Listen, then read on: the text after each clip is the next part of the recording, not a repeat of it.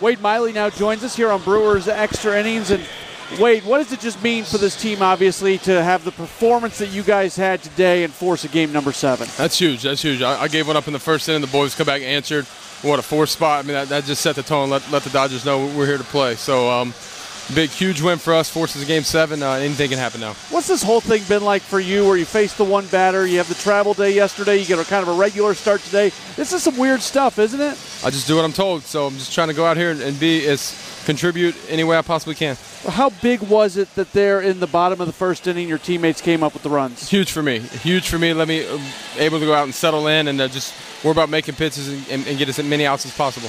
When you, after you came out of the game and Corey came in, there were there were shots of you that in the dugout just getting. What is it like for you when you're watching uh, that inning get finished? I mean, I think we're all we're, we're all pushing and pumping up everybody. We're all excited for all. It's like our brothers out here. So. Um, I think everybody in here is cheering for everybody, and uh, it was just huge for Corey to come in and get them two outs with uh, I left him first and second, one out, and he, he cleaned it up.